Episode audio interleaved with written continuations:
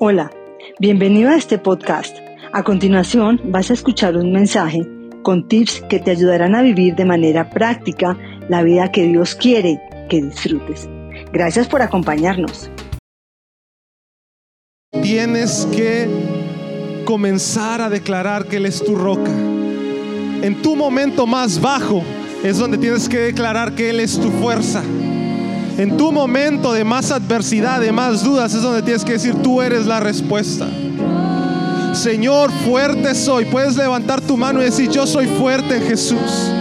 Yo soy fuerte en Jesús. Sobre la tempestad es rey. Gracias, Señor. Gracias, Padre. Dale un fuerte aplauso a Dios hoy. Él es bueno.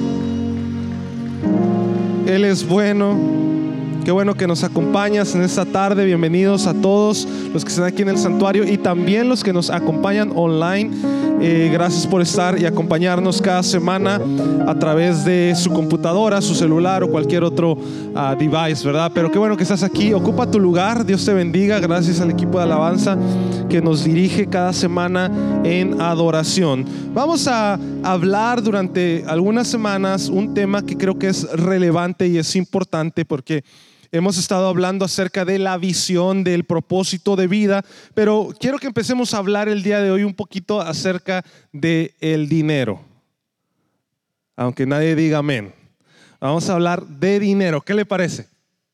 No, nadie, ¿verdad? Se quedan como que, ¿qué pasó? Pero vamos a verlo desde una manera bien espiritual, de una manera, no le voy a decir yo que el dinero tiene voz, ¿verdad? Como ese video que anda ahí, que escucha la voz del billete de 100, no se preocupe, no vamos a hablar de eso, tampoco voy a levantar sobres al final para decir cuántos quieren pactar en Dios, no, no vamos a hablar de eso, pero si quiere dar una ofrenda para el pastor está bien, no lo vamos a rechazar, pero no, pero no vamos a hablar de eso, vamos a hablar de el milagro de la multiplicación para tu vida. ¿Por qué? Porque quiero que este año aprendamos a vivir vidas plenas, aprendamos a vivir vidas plenas en todas las áreas de nuestra vida, en cada área de nosotros. Y durante las semanas pasadas, mientras inició el año, yo dije, vamos a enfocarnos en la visión de cada persona, en la visión de vida, por qué estamos en este planeta, por qué hago lo que hago y, y ver esta motivación, ¿verdad? ¿Qué es lo que sucede cada día en nuestra vida? ¿Cómo podemos encontrar el propósito?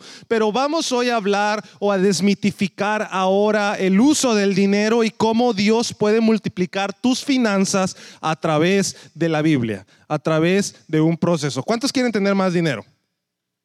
Eso, levante la mano. Y, es una pregunta muy normal. ¿Cuántos quieren tener más dinero? Yo, yo quiero tener más dinero, pero vamos a ver conforme a la Biblia. Ahora, esta iglesia no es una iglesia, escucha por favor, de la prosperidad. No, no predicamos el evangelio de la prosperidad, pero creemos que los cristianos tienen que ser prósperos. Creo que los cristianos tienen que ser prósperos. Mi vida no puede estar siendo la misma vida que fue hace cinco años. Mi vida no puede estar siendo la misma vida que fue el año pasado. Mi economía no puede ser la misma economía que fue el año pasado. Amén. Y quiero que lo creas, así como tus emociones han sido sanadas, así como tus pensamientos, creo yo que Dios ha estado trayendo revelación a ti a través de su palabra para crecer en tus pensamientos, para crecer en tus emociones. Vamos a hablar acerca del dinero porque también quiero que tu dinero crezca. Amén. Casi no se la creen. O sea que no, no. Sí, amén. eso, eso. Quiero que me ayude hoy a predicar, se emocione. Vaya por favor a Lucas capítulo 6, versículo 38. Lucas 6, 38.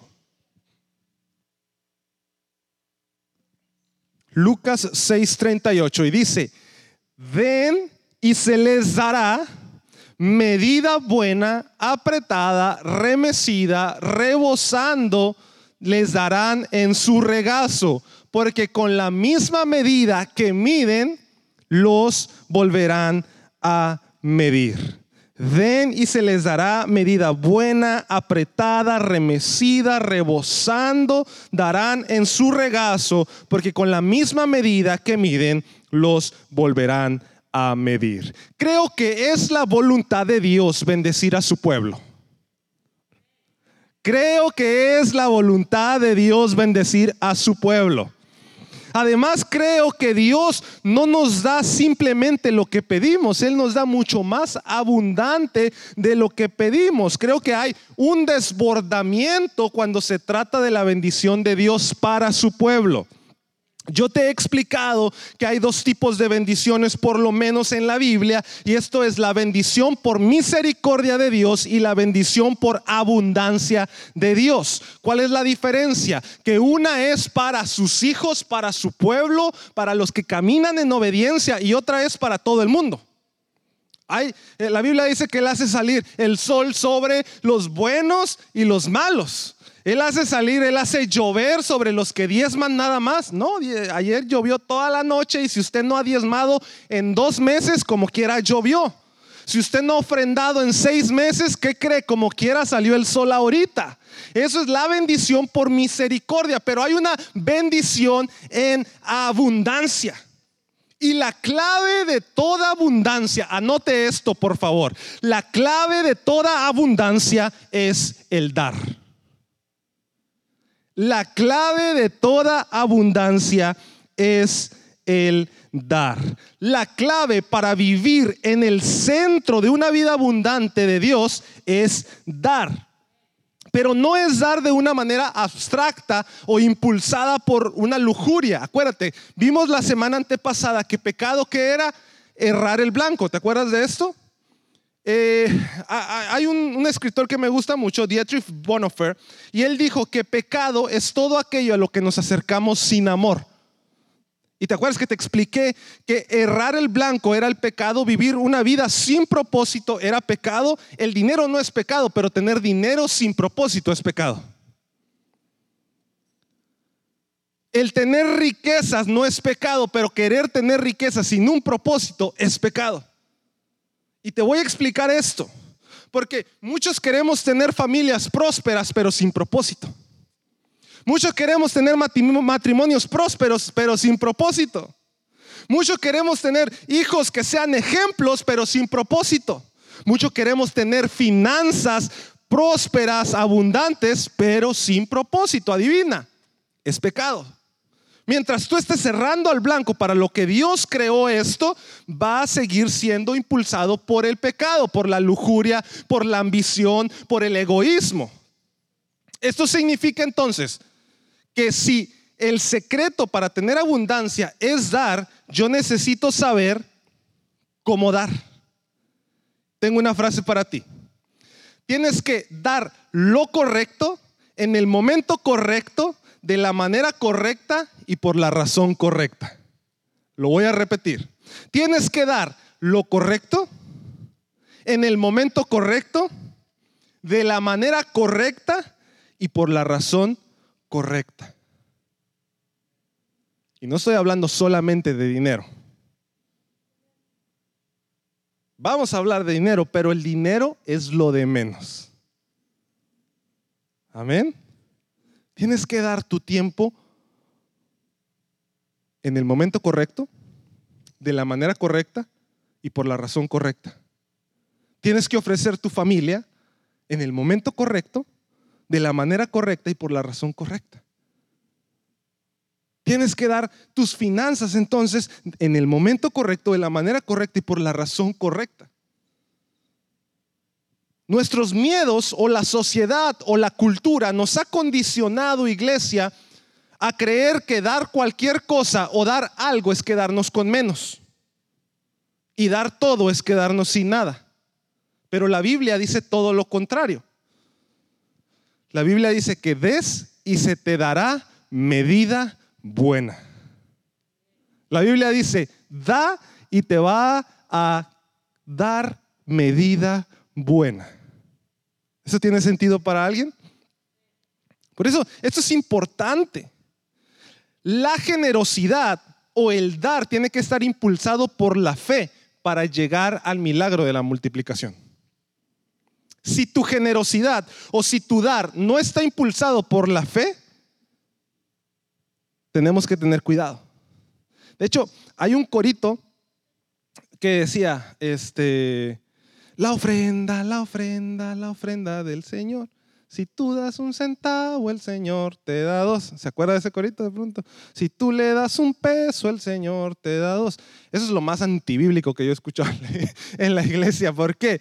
Aunque lo cantábamos y a lo mejor no era el corazón ofender a Dios, ¿verdad? Obviamente. Pero eh, no, es, no es que damos para que Dios nos dé. No es que ofrendas para que Dios te dé.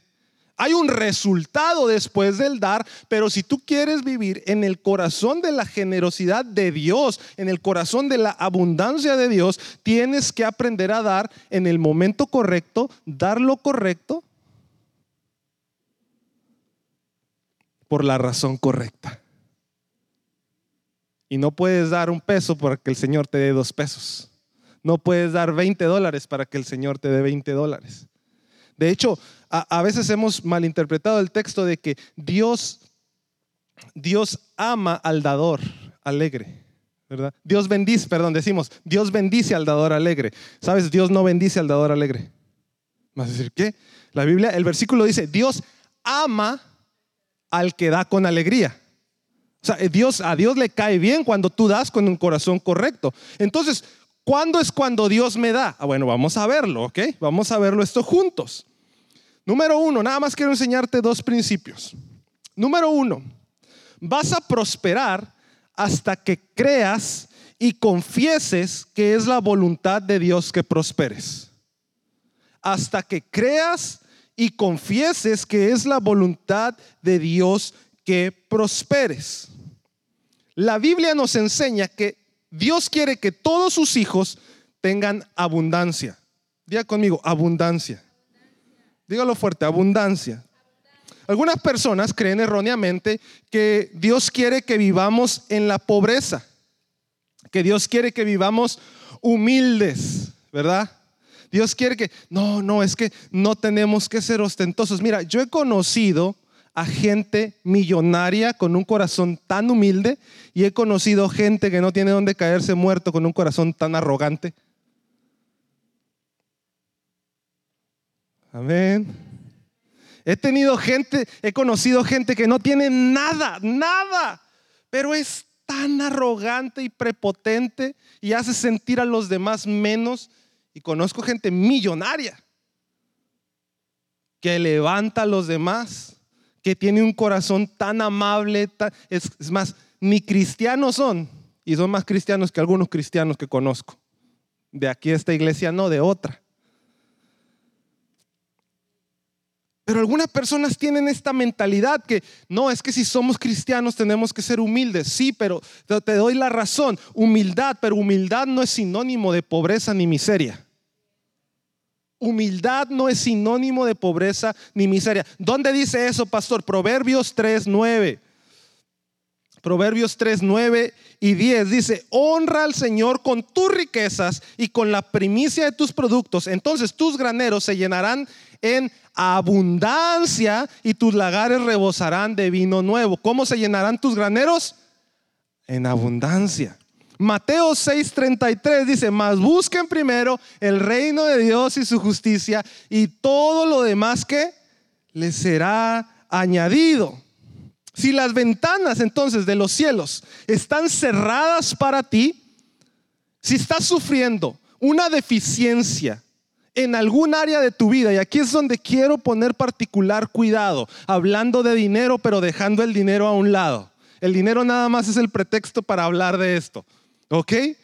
Si estás sufriendo alguna deficiencia en tu vida, en tu familia, en tus relaciones, en tus amistades, si estás sufriendo deficiencias en tu trabajo, si estás sufriendo deficiencias en tu economía, si sientes que hay puertas cerradas, si sientes que hay ventanas de los cielos cerradas, yo quiero que te hagas la siguiente pregunta. ¿Estoy honrando al Señor con mis posesiones? ¿Estoy honrando al Señor con mis posesiones? Porque me encanta Proverbios 3, y lo puedes poner en la pantalla, Proverbios 3, 9, dice, honra al Señor con qué? Con tus bienes. Ah, esta versión dice, tus riquezas. Honra, vamos, porque quiero que lo vea. Honra al Señor con que diga lo fuerte. Con tus riquezas. Te voy a decir algo. Para mí la riqueza no es el dinero. Amén. Quiero que pienses por un momento en tu riqueza. Quiero que pienses por un momento en tus riquezas. Pastor, porque cuando leemos esto decimos, es que yo no tengo un jaguar estacionado afuera, pastor. Pues ni yo. Es que yo no tengo 5 mil, 10 mil dólares en la cuenta de ahorros. Apenas vamos por mes, vamos por quincena. Ya le... Sí, pero eso no son las riquezas de pronto. Hay personas que son ricas en tiempo. Hay personas que son ricas en su familia. Hay personas que son ricas en diferentes aspectos de la vida, en su salud. Personas que son ricas en su inteligencia. Hay personas que son ricas en talentos. Entonces quiero preguntarte, y te tienes que preguntar, ¿estoy honrando al Señor con mis posesiones? ¿Realmente lo estoy honrando? Estoy buscando primero poner el reino de Dios con mis talentos, con mis riquezas. Y luego ahora sí puedo decirte, ¿estás honrando a Dios con tus posesiones financieras y materiales? Porque si está habiendo un déficit, si está habiendo puertas cerradas en algún área de tu vida, que tú estás luchando y estás orando y sigues encontrando lo mismo y la misma respuesta y la misma respuesta y el mismo error, yo quiero preguntarte, necesitas hacerte la pregunta el día de hoy, ¿estoy honrando a Dios realmente con mis posesiones, con mis riquezas, tanto espirituales como materiales, como emocionales, como mentales, con mis talentos, con, con mis emociones en cada área de mi vida? Yo tengo diferentes riquezas. Porque Dios quiere que vivas una vida plena. Dios quiere que vivas una vida eh, completa. Dios quiere que vivas una vida abierta en plenitud. ¿Y eso cómo lo sé? Porque en la Biblia hay más de dos mil versículos que nos dicen que es la voluntad de Dios que prosperes. ¿Escuchaste? Más de dos mil versículos. De hecho, se habla más de tu prosperidad en la tierra de que, que te vas a ir al cielo. Amén. Se habla más de que prosperes y multipliques aquí en la tierra que de que te vas a ir al cielo. ¿Te imaginas? ¿Es importante o no? El año pasado, el último semestre del año, tomamos como premisa esta, esta frase. Hay cristianos que se van a ir al cielo, pero están viviendo un infierno en la tierra. Hay cristianos que se van a ir al cielo, pero viven un infierno en sus finanzas. Hay cristianos que se van a ir al cielo, pero viven un infierno en sus casas. Pero es la voluntad de Dios que prosperes. En la Biblia, escucha por favor, la pobreza es una maldición. En la Biblia la pobreza es una maldición. Pero cuando hablamos de maldiciones, y aquí eso te va a sorprender, cuando, cuando yo estaba estudiando, porque dije, cuando hablamos de maldiciones, pues pensamos en esta onda mística, ¿no? Como así como la bendición de Dios es por la voluntad de Dios. A veces pensamos que las maldiciones también son así muy místicas, son por, por la voluntad de Dios, pero escucha, las bendiciones son por decisión de Dios. Él decide bendecirte. Las maldiciones vienen por nuestras decisiones. ¿Alguien escuchó eso? Las maldiciones vienen por mis decisiones. Y la pobreza es una maldición. La pobreza espiritual es una decisión de mi desobediencia. La pobreza en mi matrimonio es una decisión de, mía. La pobreza en mi familia es una decisión mía. La pobreza en mi vida espiritual es una decisión mía. No es culpa de la iglesia, no es culpa del pastor, no es culpa de tu esposo o de tu esposa, no es culpa de tu trabajo, no es culpa de tus hijos, es tu culpa. Y perdón bienvenido a la iglesia que te hace sentir bien de la prosperidad. Es tu culpa.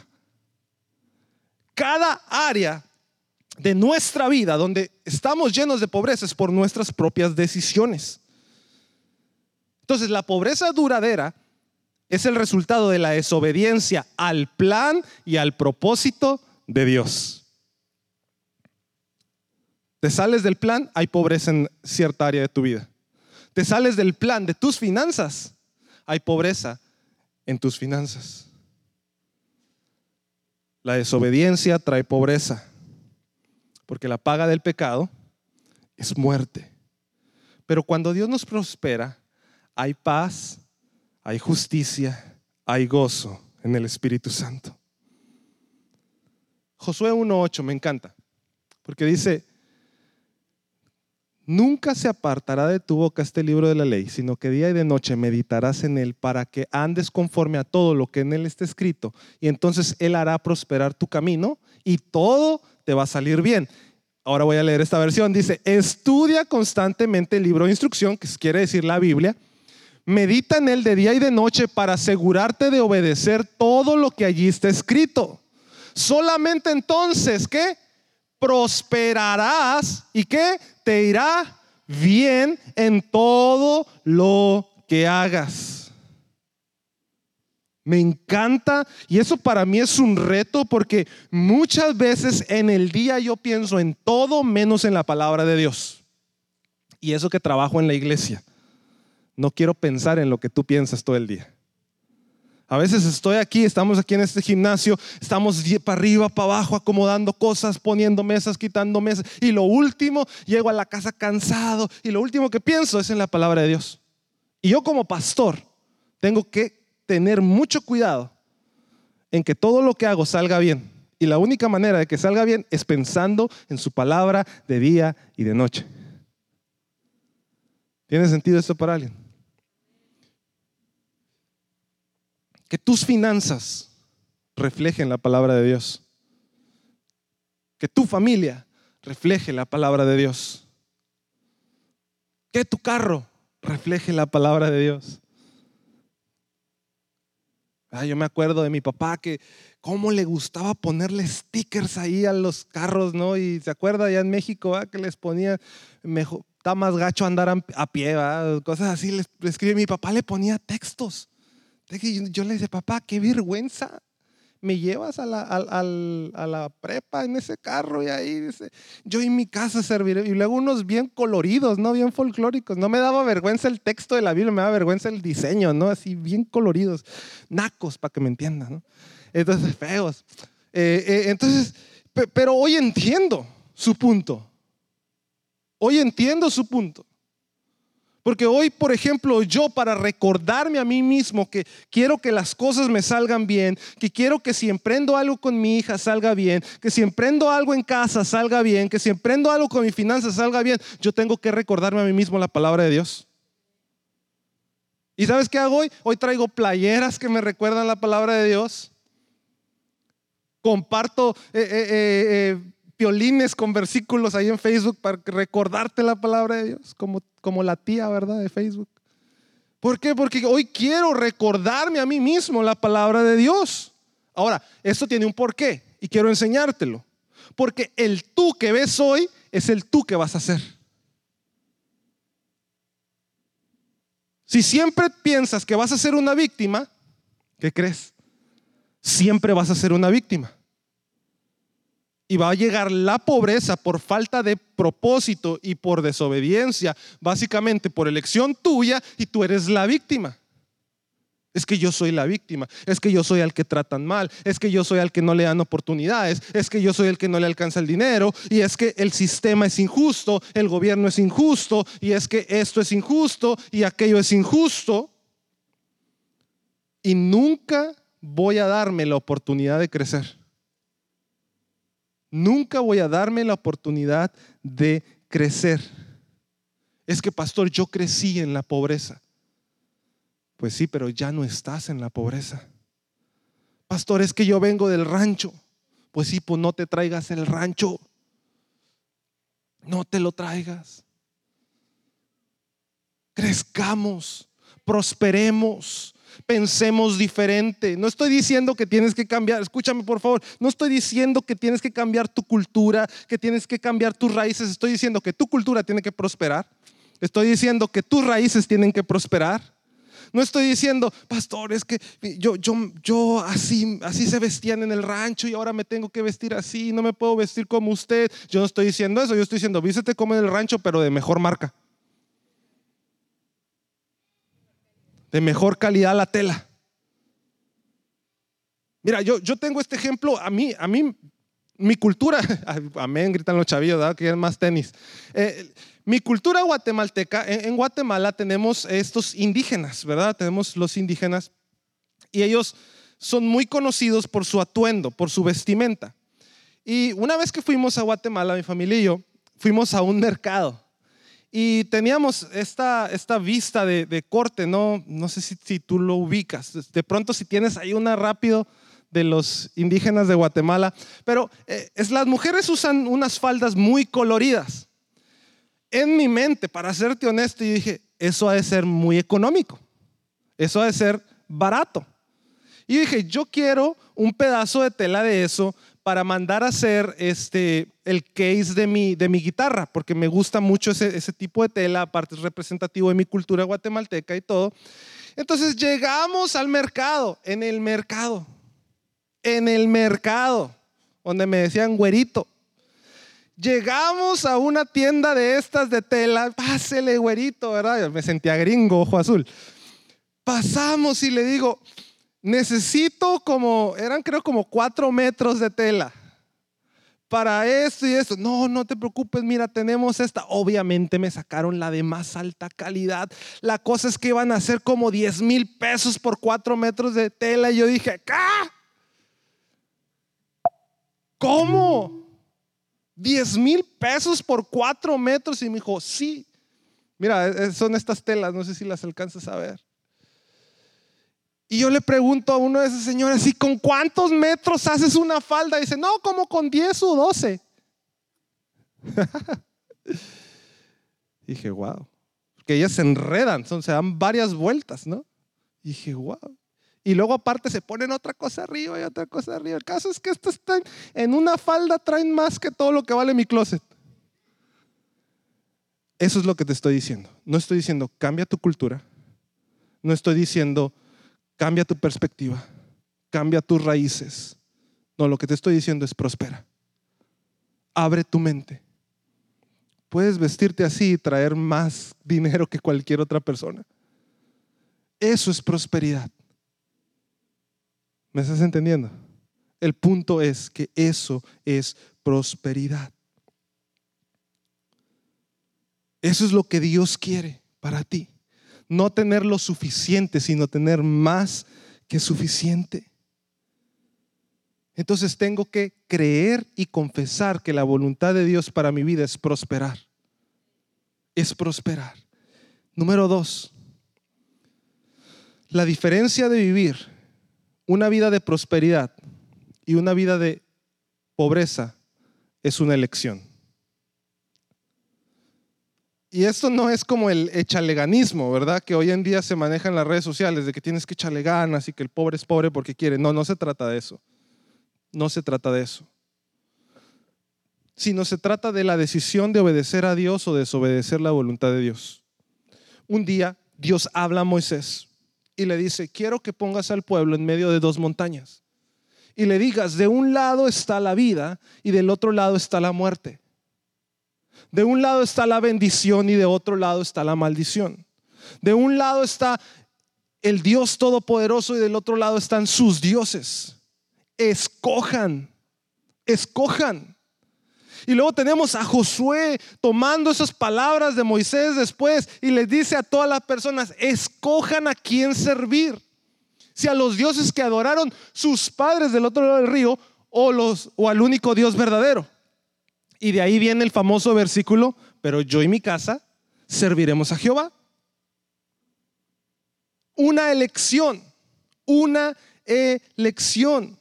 Lucas 6:38 nos dice que los dadores reciben. Con la cantidad que den determinará la cantidad que reciben a cambio. En Lucas 6:38.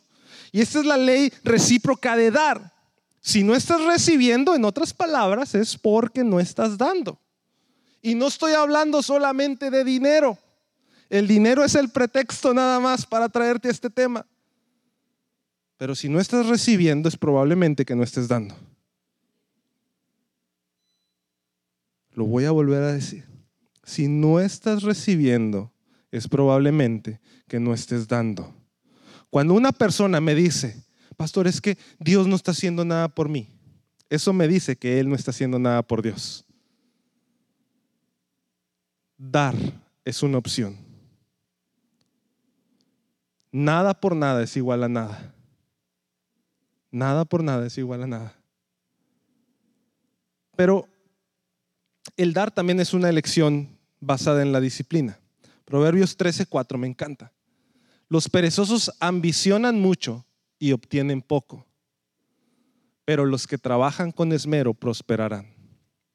Este, este fin de semana estuve trabajando en unos proyectos de grabación y tenía varios años que no me, me involucraba en la música, pero uno de los productores me habla de una persona que yo conozco y me dice, oye, esta persona me llamó hace como un año para decirme que quería hacer esto y quería hacer lo otro, y le puso un montón de proyectos y le puso un montón de cosas y este productor le dice, claro, podemos hacer todo eso.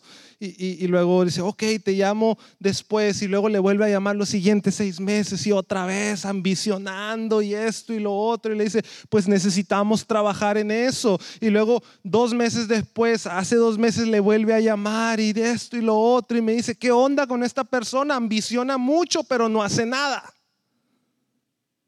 ¿Conoces gente así? Que hace planes y se sientan y elaboran proyectos y nunca hace nada. Y me pregunta a mí y le digo, mano, yo no sé. Yo no sé, pero desde que lo conozco, hace 10 años, sigue platicando lo mismo. Y muchas veces ambicionamos mucho y obtenemos poco. Pero dice, pero los que trabajan con esmero, ¿qué? Prosperarán. Tu bendición y la prosperidad del mañana está determinada por tu obediencia hoy.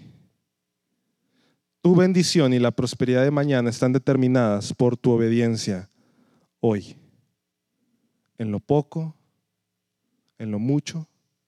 La prosperidad de David, y lo vimos estas semanas, Dios llama a David de los corrales, pero él fue fiel ahí. Proverbios 10, 27. El temor a Jehová prolonga la vida, pero los años de los perversos serán truncados. Este versículo, a veces nosotros nos preguntamos, ¿por qué al que, al que le va mal o, el que obra mal, ¿verdad? Decimos en México, el que obra mal se le pudre el tamal. Pero la realidad es esta.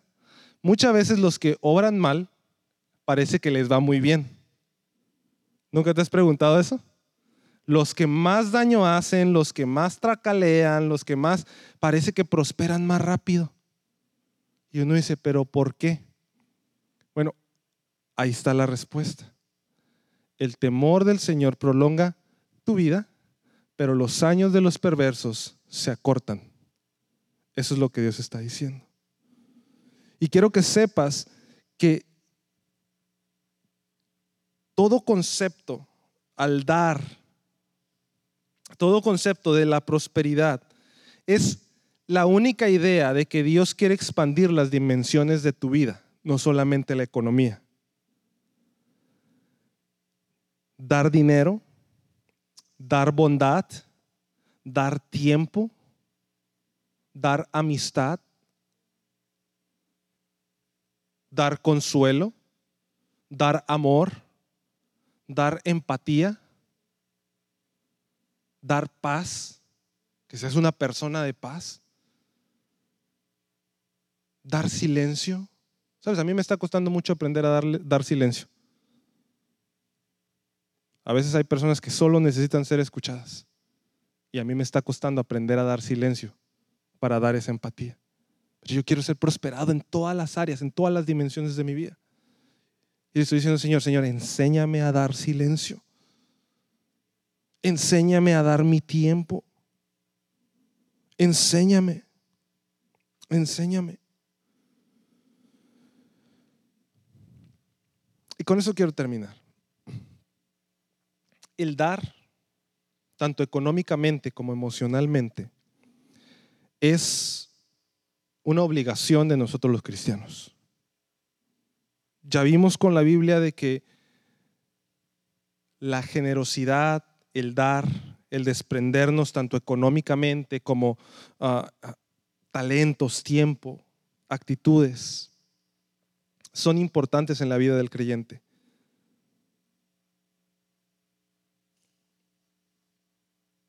Algunas personas, yo llegué a escuchar a alguien que me dijo, es que no puedo ser tan generoso porque no, no, no tengo el lujo de dar, de dar.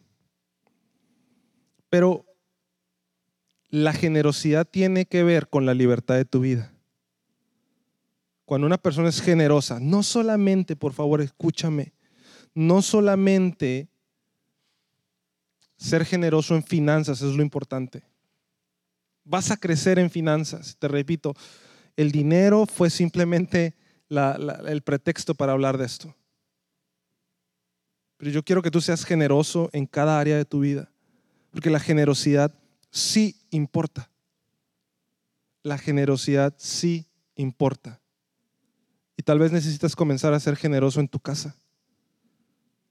Necesitas comenzar a ser generoso con tu pareja, con tus hijos, generosos al escuchar y callarnos los esposos, generosos en amar las esposas, generosos en no solamente en el dinero, pero también necesitas empezar a ser generosos y hablamos la siguiente semana, hablaremos de diezmos, ofrendas también de una manera muy centrada y bíblica. Pero quiero que, que entiendas que Dios quiere que seas próspero en toda área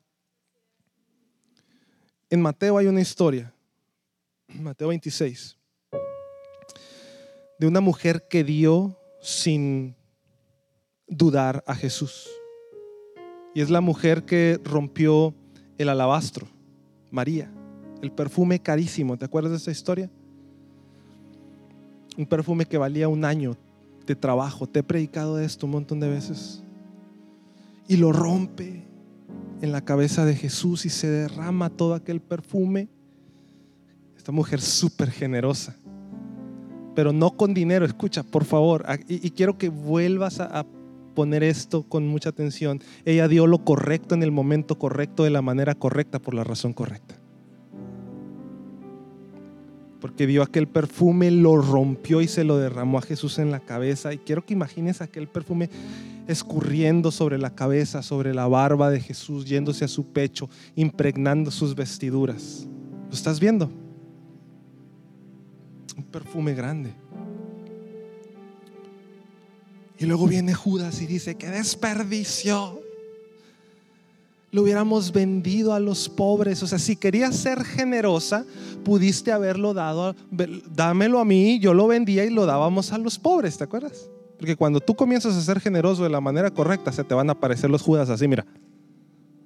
Así. Ay, no, ¿para qué vas con ese pastor? ¿Para qué das en esa iglesia si ese pastor tiene trabajo? No, no, no, no, lo necesitan más en México. Lo necesita más allá otro pastor de la sierra. No, lo necesita más. ¿Para qué das ahí? Sí. Da donde quieras, no te apures. Da donde quieras. Pero no es el lugar correcto y probablemente no sea la actitud correcta. ¿Quieres dar a México? Da a México, pero eso es una ofrenda. Pero hablamos de eso. Ahora, se aparece Judas y mejor hubieras dado y se lo mandábamos a los de la sierra allá de Oaxaca, hombre. Se lo mandábamos a los de la sierra de Chihuahua. ¿Para qué haces eso, María? Pero quiero que notes esto. Después de ese momento, Jesús se va al Getsemaní a orar. deprimido y con ansiedad porque está a punto de ser sacrificado por la humanidad. Y cuando Jesús está diciendo, Padre, si es posible, pasa de mí esta copa, me imagino a Jesús sudando. ¿Y sabes qué pasa cuando te echas un buen perfume y sudas? El aroma desprende, porque tu cuerpo genera calor y desprende más. ¿Y te imaginas a Jesús ahí oliendo eso? La generosidad de una mujer. Y luego llegan los, los, los soldados romanos y lo arrestan y cuando lo sacuden, ¿tú sabes lo que pasa cuando sacudes tu ropa y le echaste un perfume bueno? ¿Qué sucede? Desprende el aroma. ¿Qué han de haber hecho los soldados? Espérate, ¿por qué huele también este preso?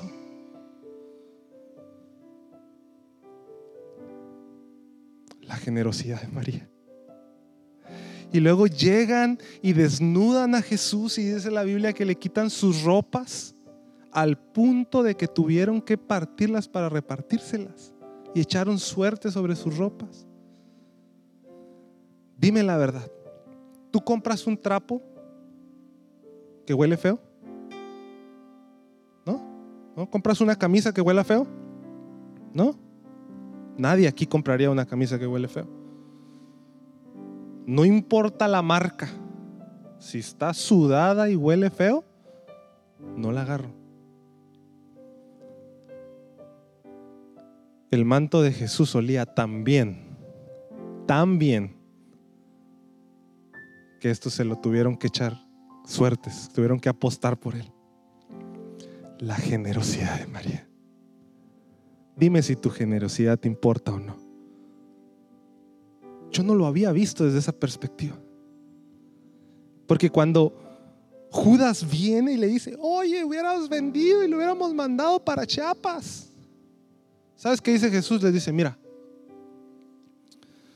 a partir de hoy y durante todos los tiempos, el nombre y la generosidad de esta mujer va a ser recordada junto conmigo. Y donde se hable de mí, se va a hablar de esta mujer la generosidad importa. Me imagino aquel soldado que ganó un pedazo de, la tela del manto de Jesús yendo, diciendo, oye, qué bien huele este Jesús. Pues, ¿qué se echaba? Porque Jesús no fue un preso común. Esa no era una túnica común. ¿Me entiendes? La generosidad importa y llega a lugares que tú ni siquiera te estás imaginando. La generosidad importa. Cada vez que compartes un video en YouTube estás siendo generoso. No sabes a dónde está llegando eso. Cada vez que compartes algo en Facebook de la iglesia está llegando a algún lado. Tus diezmos, tus ofrendas nos ayudan a mantener todo lo online porque no sabemos a dónde está llegando. A lo mejor para ti es un trapo apestoso. A lo mejor para ti es algo... Mm,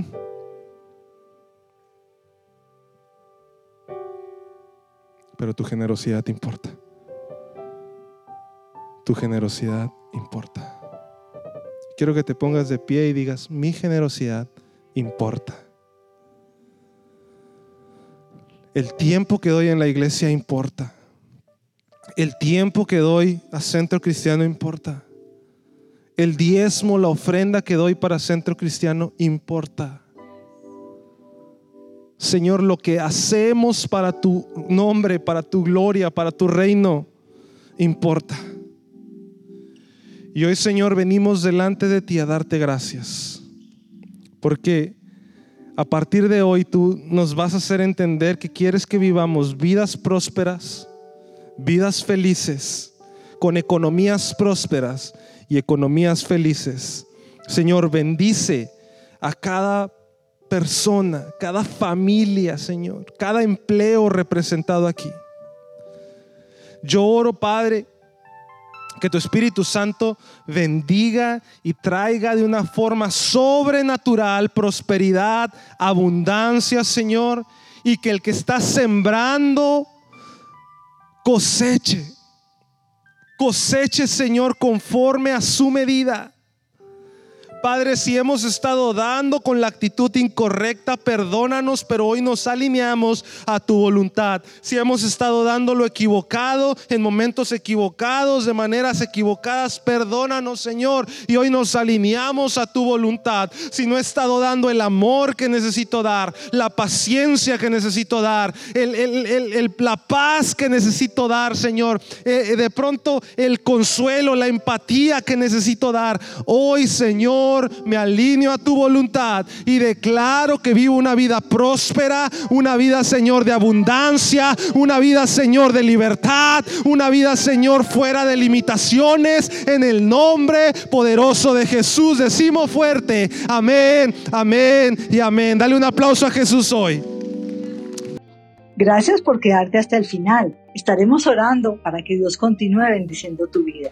No olvides seguirnos en nuestras redes sociales como Josué Mar Oficial. Hasta la próxima semana.